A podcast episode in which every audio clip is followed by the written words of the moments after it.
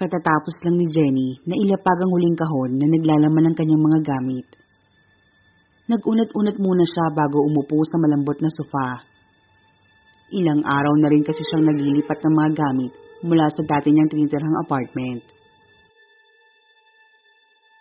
Masaya si Jenny dahil nakakita siya ng murang condo unit malapit sa kanyang opisina sa Makati.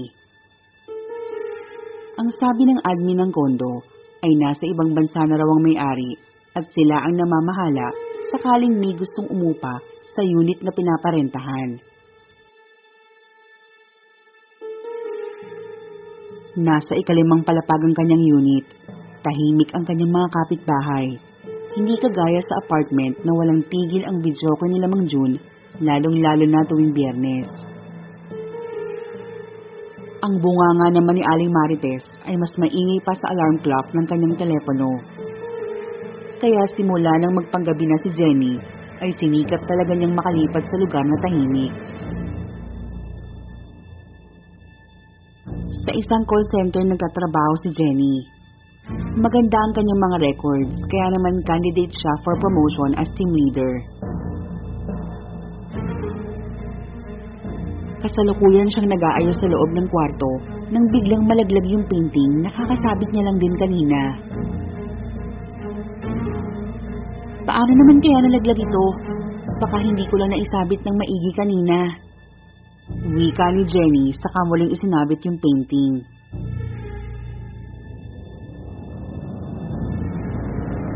Kinagabihan, habang naghihintay maluto yung ulam, ay umupo muna si Jenny sa kakinalikot ang kanyang telepono. Hindi niya napansin na marami na pala siyang friend requests na hindi pa niya na-accept. Karamihan naman ng mga ito ay may mga mutual friends kaya inaccept niya agad. Pero may isang profile ang biglang nag-add sa kanya. Dahil na curious ay tinignan niya ang profile nito. Mukha naman dami account lang to. Wala man lang matinong picture. Mamaya kamukha niya pala yung nasa profile niya. Binura ni Jenny yung friend request saka nagpatuloy sa pagluluto. Pero nang muli niyang tinignan ang kanyang telepono, ay nagpadala ulit ito ng friend request. Ano bang problema nitong weirdo na to? Ma-block nga.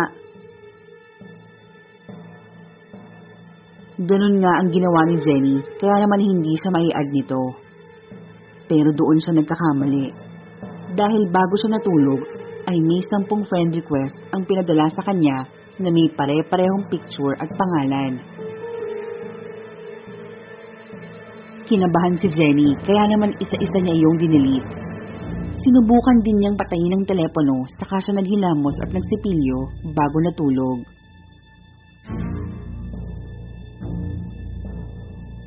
Naging maayos naman ang unang gabi ni Jenny sa kanyang bagong tirahan. Panggabi pa naman siya kinabukasan, kaya naman hindi mo na bumangon si Jenny. Naalala niya yung telepono niya na nasa may lamesa sa gilid. Binuksan niya iyon at hindi inasahan ni Jenny ang kanyang nakita. Hindi lang sampu, kung hindi doble pa ang mga friend requests sa kanya. Hindi lang yun, dahil may ilan ding mga mensahe ang pinadala nito sa kanya. Hindi naman niya maintindihan ang sinasabi nito. Kung nung una ay medyo natakot si Jenny sa misteryosong nag-aad sa kanya, ngayon ay naiinis na siya sa pangulit nito. Kaya naman nagpa siya si Jenny na mag-reply, na hanggang ngayon ay kanyang pinagsisisihan. Hoy, sino ka ba? Akala mo ba ubra sa akin yung ginagawa mo? Ibahin mo ko dahil hindi ako natatakot sa'yo. Pagkasend niya ng reply ay halos mapatalo na siya nang makarinig ng kalabog. Dahan-dahan siyang lumabas at iginala ang kanyang mga mata. Wala namang tao. Labis siyang nagtaka nang makitang nahulog muli ang painting mula sa dingding. Sigurado ako maayos ko na isabit to kahapon. Hindi bale, baka yung hook mismo may diferensya. Inilagay na lang ni Jenny ang painting sa cabinet saka siya nagluto ng almusal. Siguro nakahalata na yung sino mang nangungulit sa kanya, kaya tumigil na ito sa pagpapadala ng mensahe. Mabilis lang lumipas ang oras. Naliligo noon si Jenny nang may maramdamang humawak sa kanyang balikat. Agad siyang nagbanlaw para maimulat ang kanyang mata. Pero siya lang mag-isa ang nasa banyo. Baka guni-guni ko lang siguro yun.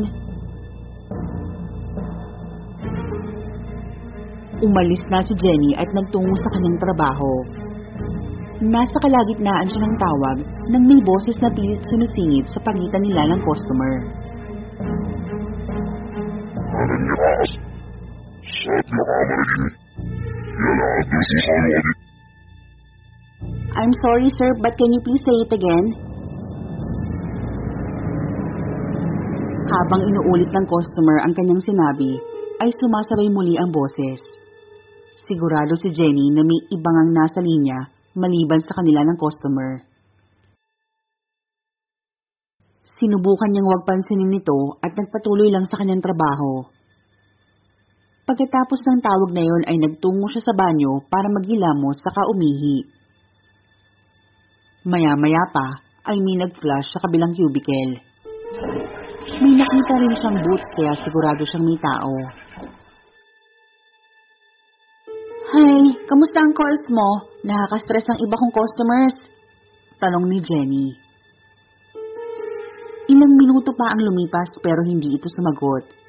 Nanatili pa rin doon ang boots kaya naman napakibit-balikat na lang si Jenny.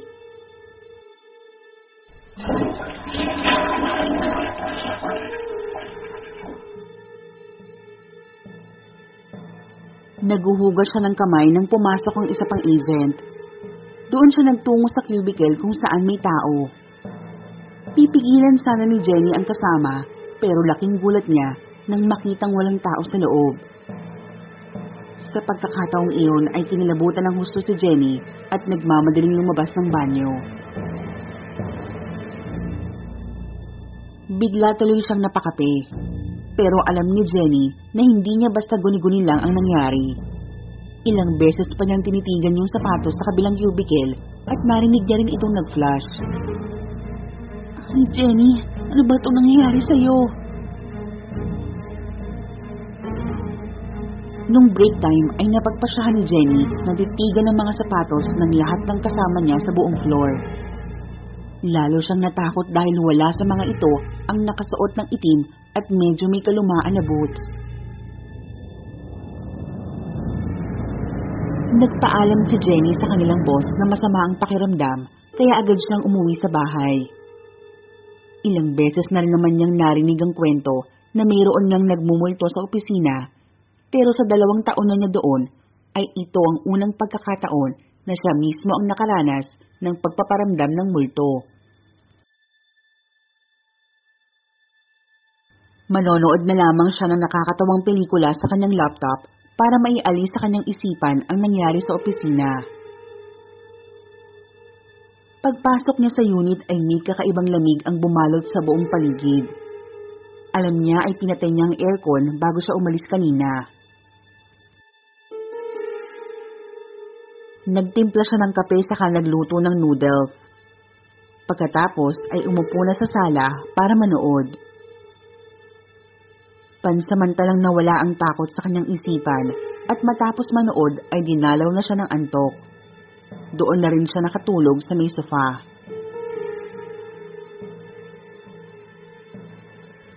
Isang babae ang humihingi sa kanya ng saklolo. Hindi niya mawari ang itsura nito dahil natatakpan ang kanyang mukha ng mga buhok. Lumapit si Jenny para kausapin ang umiiyak na babae. Nang mag-angat ito ng mukha, ay napaatras si Jenny dahil pulang-pula ang mga mata nito. Ang mukha ng babae ay naaagnas na may bakas ng pagkasunog, pati na rin ang kanyang balat sa buong katawan. Kaya pala nakadikit ang ilang piraso ng buhok sa kanyang mukha. Bigla na lang siyang sinakal ng babae habang nakangiti at nakatingin sa kanya. Nagising si Jenny mula sa bangungot na hinahabol ang kanyang paghinga. Ramdam niya ang higpit ng pagkakasakal sa kanyang leeg kaya naman bumangon siya para sana uminom ng tubig. Natigilan si Jenny nang makita kung ano ang nasa kanyang damit. May mga abo at mga itim na tila balag mula sa nasusunog na bagay. Nabaling bigla ang kanyang paningin sa kanyang laptop. Ang pagkakatanda niya ay nanonood siya ng pelikula at hindi naman siya nag-check ng Facebook kanina. Pero nakabukas ang kanyang Facebook at nandoon muli ang misteryosong friend request. Hindi mo talaga ako titigilan ah! Sa gulat ni Jenny ay hindi niya magawang mabura ang friend request nito. Naghangang kanyang laptop kaya naman sa cellphone niya binuksan ng Facebook para burahin lang nasabing friend request. Pero hindi niya rin ito mabura. Napukaw ang kanyang atensyon dahil mag-isang gumagalaw ang kanyang screen.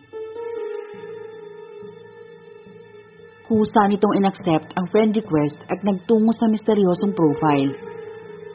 Mas lalong kinilabutan si Jenny nang makita ang mga larawan ng mga taong nakasuot na itim. Pawang nakatakipang mga mukha. May pamilyar na simbolo ng kadiliman sa gitna na napapalibutan ng mga kandila. Sa bawat klik nito sa mga kasunod na litrato, ay padagdag ng padagdag ang takot na kanyang nararamdaman. Mga babae ang nagsisilbing alay para sa kadiliman. Nakita niya yung babae sa kanyang panaginip. Nakaupo ito sa gitna na simbolo at napapalibutan ng mga demonyo. Isa-isang nagsitumbahan ng mga figuring display sa kanyang kondo. Humagis ng kusa ang mga gamit niya sa kusina at bumukas ang mga cabinet mag-isa. Biglang namatay ang mga ilaw. May narinig siyang halakhak sa kanyang tagiliran.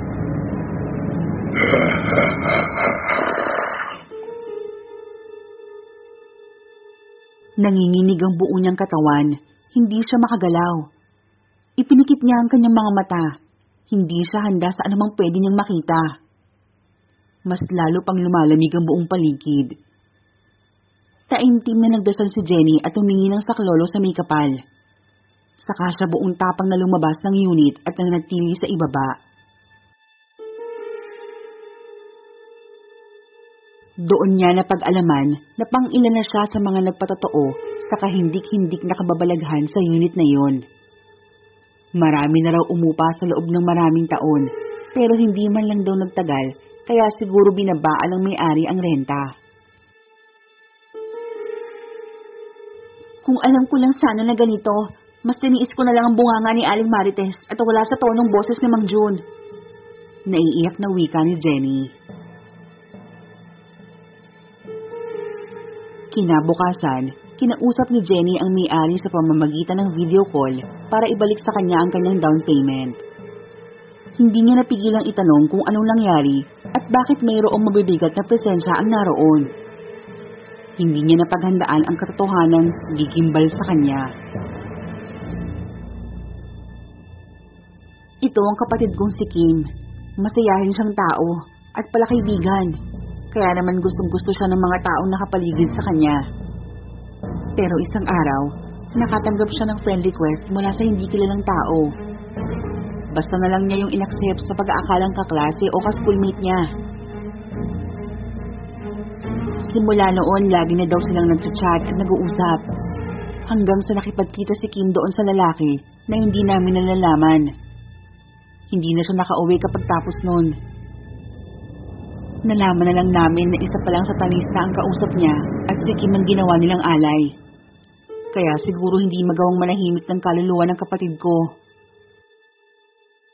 Tingin ko, gusto niyang makahanap ng susunod na babaeng alay para na rin makalaya na siya. Patawarin mo ko, gusto lang naming matahimik na ang kapatid namin. Pagtatapat ng babae sa kabilang linya. Hindi alam ni Jenny kung magagalit ba siya o maaawa sa kapatid nito. Si Kim ang babae sa kanyang bangungot kaya pala ganoon ang itsura niya. Pero mali ang mandamay sila ng iba. Sa mga oras na iyon ay nagdesisyon si Jenny. Kailangan matapos na sa kanya ang pagkuha nila ng alay. Pagkatapos ng kanilang pag-uusap, ay nagtungo si Jenny sa simbahan at sinabi sa kanilang pastor ang pangyayari. Sa pahintulot na rin ng kamag-anak, ay pinabless nila ang buong bahay at pinaalis ang mga demonyo. Ipinagdasal din nila ang kaluluwa ni Kim na makatawid na sa kabilang buhay. Malaki ang pasasalamat nila kay Jenny. Ibinalik din nila ang down payment at nangakong ipagtatapat sa bawat titingin ng unit ang kwento tungkol kay Kim. Hindi na rin nanatili pa doon si Jenny. Masaya siyang nagbalik sa dati niyang apartment. Muli niyang nakita si Mang Jun sa labas na nagvividyoke kasama ang mga kainuman nito. Welcome back, Jenny! Tagay muna! Masaya namang niyakap ni Jenny si Aling Marites na noon ay nagwawalis. Namiss ko po kayo, Aling Marites. At least, kahit maingay ang kanyang paligid, panatag naman ang kalooban ni Jenny. Wala na rin siyang balita tungkol sa condo unit na iyon. Hindi na rin nagparamdam sa kanya ang multo sa opisina. Sa kanyang palagay ay galing iyon sa unit ni Kim. Simula noon ay mas lalo siya naging maingat sa pagpili ng i-accept na friend request. Ayaw niya nang maulit ang mga nangyari, kaya tinatanong na rin niya ang mga inuupahang apartment sa history ng lugar na iyon. Marami pong salamat sa pagsama niyo po sa amin dito po sa panibago nating short story, ang Friend Request from Hell. Ayan, kaya kagaya ni Jenny, dapat mas lalo tayo maging maingat sa pag-accept ng mga friend request, lalo na kung hindi natin sila kilala. Meron ba kayong mga totoong kwento na nakakatakot at nakakatindig balahibo na gusto nyong ibahagi sa amin based on your personal experience? Maaari niyo po yung i-share sa amin sa email at goonihantedfiles at gmail.com. Nasa inyong mga screen po ang email address. Maaari niyo rin po kaming senda ng message sa Facebook. Ang ating Facebook page po ay Guni-Guni PH Tagalog Stories. Huwag niyo pong kalimutan i-click ang like button and subscribe as well as the notification bell on para updated po kayo sa bawat kwento. Magkita-kita po tayo sa panibagong episode po ng Ang Palengke ng Mga Aswang, ang episode 41. And also po ang ating second channel na currently inaayos po namin. Abangan niyo po ang nalalabing episode ng Vera ang Babaeng Apoy. Malapit na yan. Sisikapin kong maisulat yan this week para ma-upload na po natin.